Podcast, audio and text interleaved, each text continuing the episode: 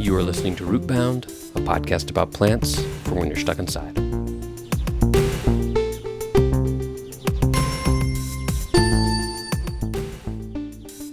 Rootbound is brought to you by Winter Dormancy. We all deserve to be dormant every now and then.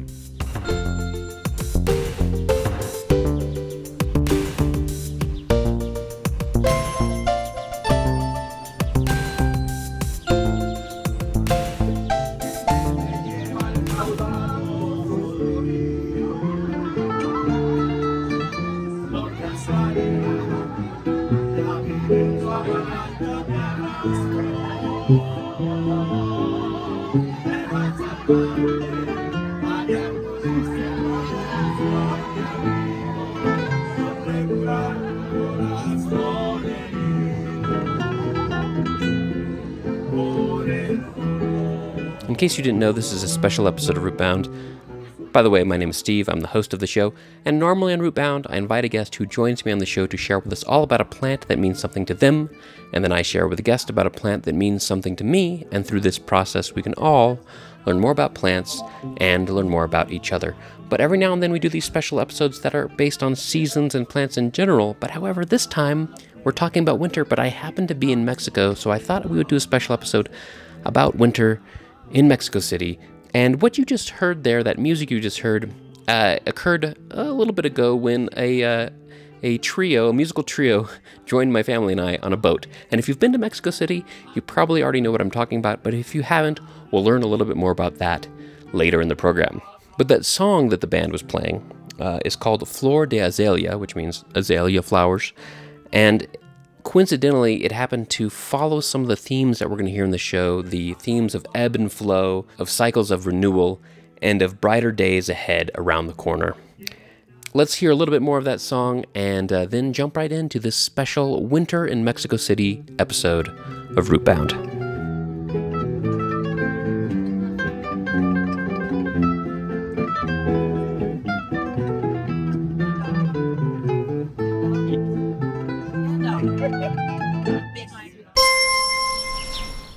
Welcome to the winter special episode of Rootbound, and this is a particularly special one. You might hear some background sound. Hopefully, the magic of artificial intelligence can get rid of a lot of it. Um, but uh, I am in a tour bus in Mexico City with a whole bunch of my family. Um, some of them might be chiming in here with some other facts about winter and plants soon. Um, but we're actually on our way to Xochimilco, which is very appropriate for uh, this podcast because Xochimilco uh, in the Nahuatl language means flower field, which references the various plants, flowers, and plants that were grown there in ancient times and all the way through today. It's still an active flower and plant market, which is very cool. And because we are in Mexico City, I thought it would be very interesting to uh, have some fun facts and dazzling details related to um, ancient Mexico culture and winter, which I thought would be very interesting. Also, just one more note you might hear some commentary from my little kid who is in a car seat right next to me. Um, but bef- yeah, before we get started here, let me talk about a interesting fact that I read about. Um, the basically the winter solstice festival of the Mexica people, which is called, um, and uh, Carla can correct me if I pronounce this cr- wrong, um, Panquetzalatzli is the name of. how, how would you say that? No, that's fine. That's fine. Okay. Um, this is the this is essentially the winter solstice festival, and it celebrates you know the winter solstice. Um, I, I need the notes. it, it celebrates so Panquetzalats Panquetzalatzli is the winter solstice festival of the Mexica people, and it celebrates the the um, symbolic rebirth of the sun, which is you know after the winter solstice is when the sun starts to come back again after winter. So that's you know a very interesting thing, and there's there's a few uh, very plant specific things related to this festival, and the the main one I wanted to share right now is so uh, the uh, the festival is celebrating the return of the sun and also the return of the Mexica god Huitzilopochtli, Huitzilopochtli. what Carla said. Um, and this is like the, the prime, like the main god of the Mexica people who, you know, ruled ancient Mexico City. I wouldn't say he's the main, but he's one of the main. Fair enough. He's, he's, he's an important dude. And he's also represented by the returning sun, as far as I understand. Um, so that's why this festival uh, celebrates uh, Huitzilopochtli. Um, but during this uh, period, which is a 20 day period, which I think is based on the, the months that were uh, the Mexica months. Um, I have this quote from an article. It says, During the entire 20 days, gratitude is shown towards all trees and plants for providing fruits, grains, herbs, firewood, etc., and they are adorned with decorations in the forms of painted banners fabricated from strips of papel de amate, which is bark paper. So I think that's pretty, pretty nice little, um, a little nice little uh, ritual to like adorn the plants that give you food and everything you need from them with little pieces of paper, but the paper is also made of a plant. I did I did read about this papel de amate, and there's various there's a few different species of trees called amatal tree, which uh, you use the bark to make a paper, and this was I think the most important paper of um, you know the ancient uh, Mexica culture. And it is the trees are various species. I, I, I read at least three species of ficus, so fig trees, and there's a process of peeling the bark into very very high quality paper similar to i think the papyrus or how um, in ancient china um, mulberry bark was used to make paper. So i think that's pretty cool. Little cute paper banners dedicating all to all the plants that give us everything. Okay so that's my fun dazzling detail about plants related to the um, ancient mexica festival of the solstice. And now i think my sister harmony here has some things to share about plants and winter uh, in general the plants in winter that appear to us to be dead are one of the things during the winter that draw our minds towards larger cycles of time because we know that the plants are going to come back. And so there are lots of cultures that regard plants as having their beings that who have something to teach us. And and the way that they teach us is by being exactly what they are. So, plants that die in the winter that we know are going to come back during different seasons and then die again in the winter direct our minds to cycles of time. And it's cycles of time, cycles of ebb and flow, of generation and corruption and generation again that that make us alive. If if something doesn't do that, um, flourish and then draw back and then flourish again in different ways, whether that's in a pattern that's really close to us, like breath, or the the 500 year fire cycles of an old growth forest. If it doesn't do that, then it's not alive. And that's one of the great things that plants can teach us during the winter is that all growth and all life requires a period of um, dormancy, perhaps? dormancy that requires steadfastness and resourcefulness. Yeah, so that okay, that ties into a couple things. Uh, That ties into a couple things. One, it, it, it very much similar to this, what I mentioned, this um, festival of Pankatsalatali. Oh man, I'm mispronouncing that terribly. Um, but you know, this the the solstice is the symbol of the rebirth of the sun, but it's also the kind of beginning of the rebirth of plants as well, right? You can't you can't have a spring without the solstice happening, right? So it reminds me of that. And then the other thing I was I was thinking about, which just being here in Mexico City is interesting, is I feel like in most of um, uh, like in the United States, when we learn about the seasons, we learn about a very like European centric seasons with like spring, fall, and winter, and we have a lot of that kind of seasons in parts of the U.S. too. But like we grew up in Texas, and California doesn't really have the seasons like that. And here in Mexico City, the seasons are not the same, but there are still seasons. It's just not like what we learn about with like the leaves falling and there being snow and then there being daffodils right it is is different cycles that happen in different places and the plants are the indicators of that which is pretty interesting seeing that here in mexico city because you know there is not really any uh, uh, leafless trees here right now even though we're in the dead of winter Yeah, it's very green here. Huh, yeah it's very It's very green here. It makes um it makes it gives a lot of context to a festival where they celebrate the plants yeah here because it's a a greener time. But Yeah. I was going to say that um, what's the name of that festival? Pankatsalatali Hanketsulatsu. I think I'm pro- it's probably mispronouncing that, so apologies to the Nahua speakers listening to the show. I was thinking it's more than just kind of nice. Think about um, what that means to celebrate plants in that way and adorn them to have that type of relationship. Like that's that's developing a relationship with a being. Yeah. And if sitting with what that really means as more than just kind of nice and a and a like a tradition to hold, it's that's investing in a relationship Yeah. and being um, being in relation to the earth in a way that the commercialized world isn't has lost and is like um, dead inside in that way. Very true. Well, speaking of that, let's talk about Christmas trees.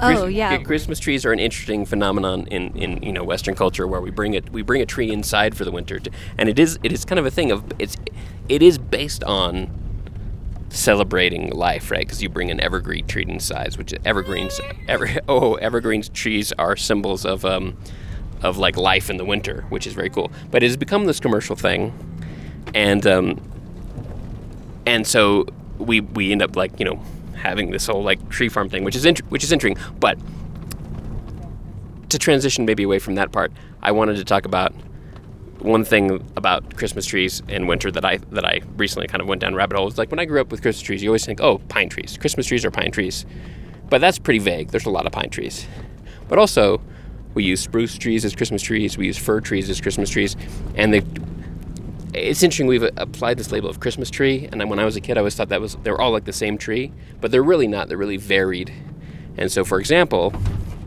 we have our first christmas tree we've had for a number of years at our house because we have a little kiddo and she needs a christmas tree.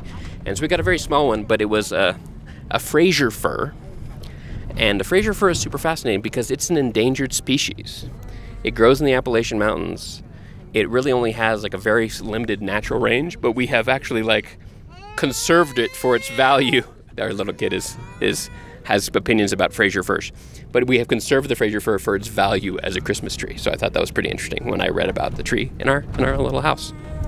Um, that actually that makes me think of um, like the the book The Botany Desi- of Desire by Michael Pollan, where it's about how plants in their relationship with us have cultivated themselves.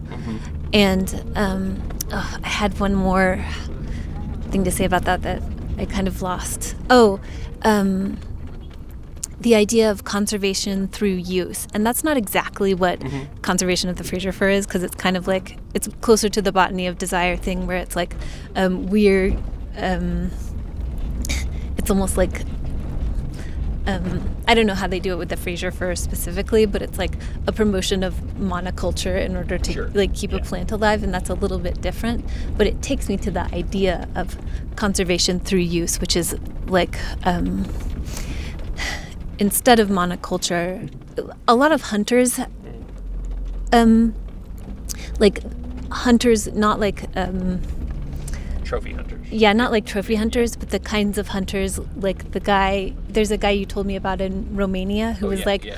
"I will. You must live in the forest for four days, and then I will allow you to take an animal." Yeah. Um, where that's m- more like being in relation Yeah. to the land and having a relationship to the being that is the land. Um, but that little, it's kind of funny that um, because that fur was conserved, it has like propagated itself along along with us and that has like that has a grain of that relationality even though it's like a little bit perverse and Sure. uh, taken out of context And we've just gotten to our, our uh, maybe first stop on the tour, which is the town of Coyoacan. So we're going to hit pause here and we'll pick this up later on the way to Xochimilco.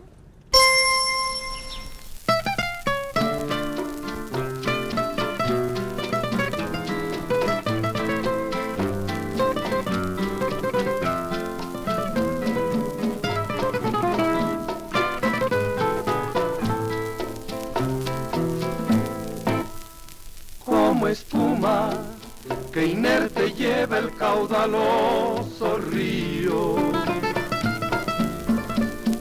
Flor de azalia, la vida en su avalancha te arrastró, pero al salvarte hallar pudiste protección y abrigo donde curar tu corazón herido por el dolor. So this is the original recording of the song Flor de Azalea by the um, famous trio Los Panchos, which is one of the most famous um, musical groups in Mexico. They were active in like the 1940s or so. Um, but just a little bit of a correction from what I said earlier. Um, I said the town of Coyoacan, which is kind of accurate. It's actually a borough of Mexico City, but at one point it was an independent village. But Coyoacan is a really charming uh, neighborhood in Mexico City. Um, it has got a lot of really cool history, and it's probably most famous for being the home of the Casa Azul, which is the home and now museum of the late Frida Kahlo. Transitioning over to some plant aspects of Coyoacan, it has a really awesome market with fruits and vegetables and spices from all over the country and all over the world, and it's just a visual and olfactory wonder to walk through that market. And while we were there, we stopped and we had some quesadillas, and I had two quesadillas which were really cool. One that had huitlacoche in it, and if you don't know, huitlacoche is a kind of a fungus that grows on corn. It's really interesting. Look up pictures. It, it like looks pretty bizarre, but it's super tasty. And then I also had a quesadilla that had. Um, squash flowers in it, which is really cool. And I grow squash every year, but I need to do more with the flowers. Um, they're really tasty, and there's lots of cool stuff you can do with them. So those quesadillas definitely inspired me. And uh, I think that's all about the visit to Coyoacan. Let's hop back in that tour bus and uh, learn some other things about winter in Mexico City. Muy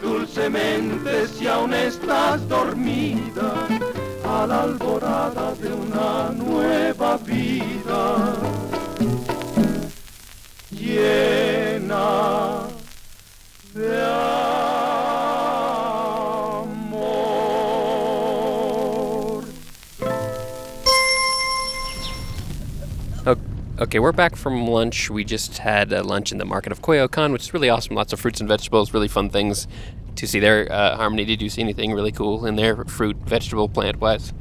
Yes, I saw giant bags of spices. Oh, yeah, I saw a huge bag of anise or anise. It was like really cool. I took a picture. It was like next to some dried plums and stuff, too. Dried plums? Yeah. And other other stuff. I took a good picture. I'll, I'll maybe post it in the show notes. Um, yeah, it was really cool. And uh, and so now we're on our way to Xochimilco, and there's something which I was gonna maybe try to buy in there, but I think I'll try to buy it in Xochimilco, which is relevant to winter and some of the things we were speaking about earlier with this uh, solstice festival. And uh, Carla, c- could you explain to the audience what an alegria is? It's a candy, like an old fashioned candy. Explain more.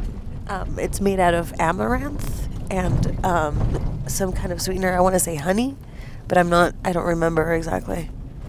That is true. I believe the sweetener is actually agave syrup traditionally, but you could probably do it with honey too. Um, so how? So this, yeah, this this really traditional candy that is amaranth and, and agave syrup, and it it's kind of like a it's kind of like an amaranth Rice Krispie treat, I, I guess a little bit. If you've never had amaranth, it's like it's it's somewhat related to quinoa, even though they are different genuses, but it's a very tiny grain. Um, and so these candies kind of look like these little bricks of that that that popped amaranth.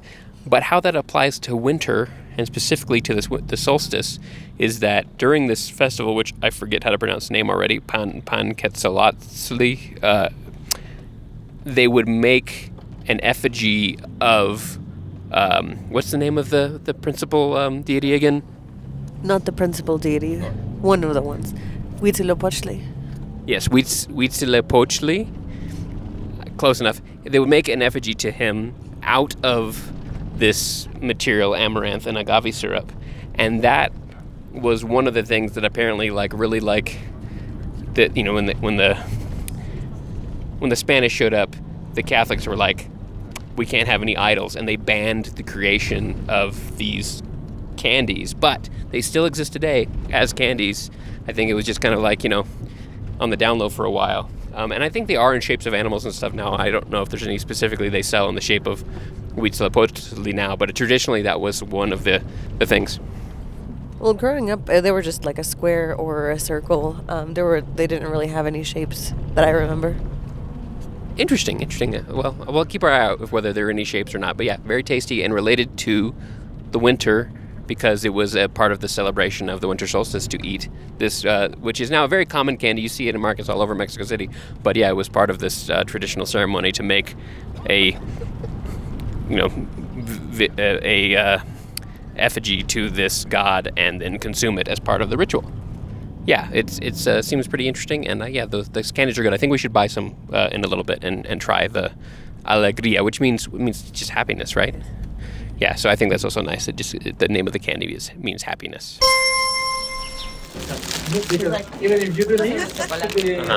Is that that candy? Yeah.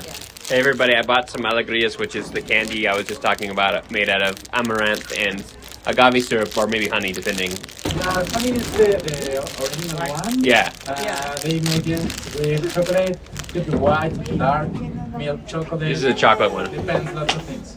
Also, they have some one with uh, chocolate mint, mint chocolate. Wait, wait, wait. I want to do for Carla. Oh, sorry, Carla. Which one? That's good. Thank you. Okay, pass those down. And I have some with uh, with nuts, Thank you. Um, and then the normal one. I think that one is the most traditional one. This one with the nuts, yeah. Alegrías. Alegrias, yeah. And then this is just the normal one. Okay, got it. She really well covered. It's pretty chilly. Pretty well covered. She keeps keeping soft. That candy's good. Beer That's really good. Yum. or whatever. I like it. You can see what they are. A little, yeah. Yeah, yeah. This is just the beginning.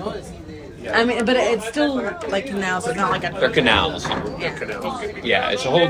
It's a city where the streets are water. It's really like like Venice, but of Mexico, and the whole this whole area is pre-Hispanic and sort of. I mean, there wasn't tourism then, but there is still people growing flowers and plants here, and the name Xochimilco means flower fields. Are you cold or are you? I'm Oh, that good. candy's addicting. Yeah, good stuff.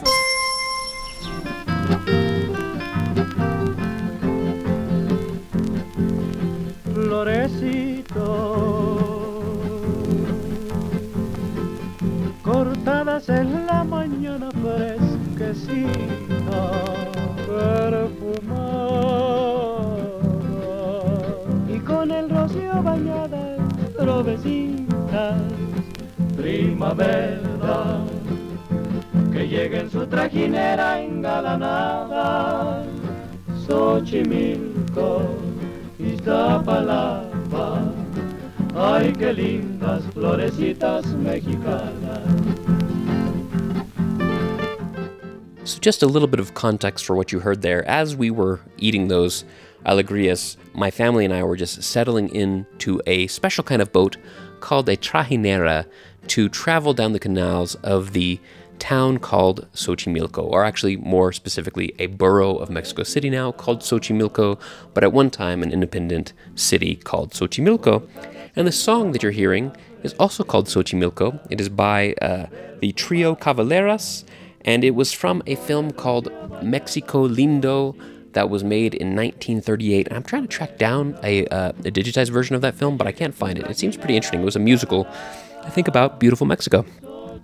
But let's talk a little bit more about Xochimilco because it's a very fascinating place. It's a really ancient place. People have been living in that area since around 900 BC, but around a thousand years ago, it formed into more of what we know of a city, and it was based around this method of growing crops and flowers that are called chinampas. And as from what I understand, chinampas is a way of building up land in wetlands, or in this case, a shallow lake called Lake Xochimilco, and building up these small rectangular plots of land using uh, earth from around to build these very fertile small patches of land. And those chinampas and the remnants of the ancient ones still exist today in this area of canals around this village of Xochimilco. And there's a huge part of this um, these canals which are very much tourist heavy, but there's also parts which are just still operating flower farms, other kinds of uh, crops growing in this really, really interesting place, right kind of in the heart of the um, district of Mexico City, which is very, very fascinating.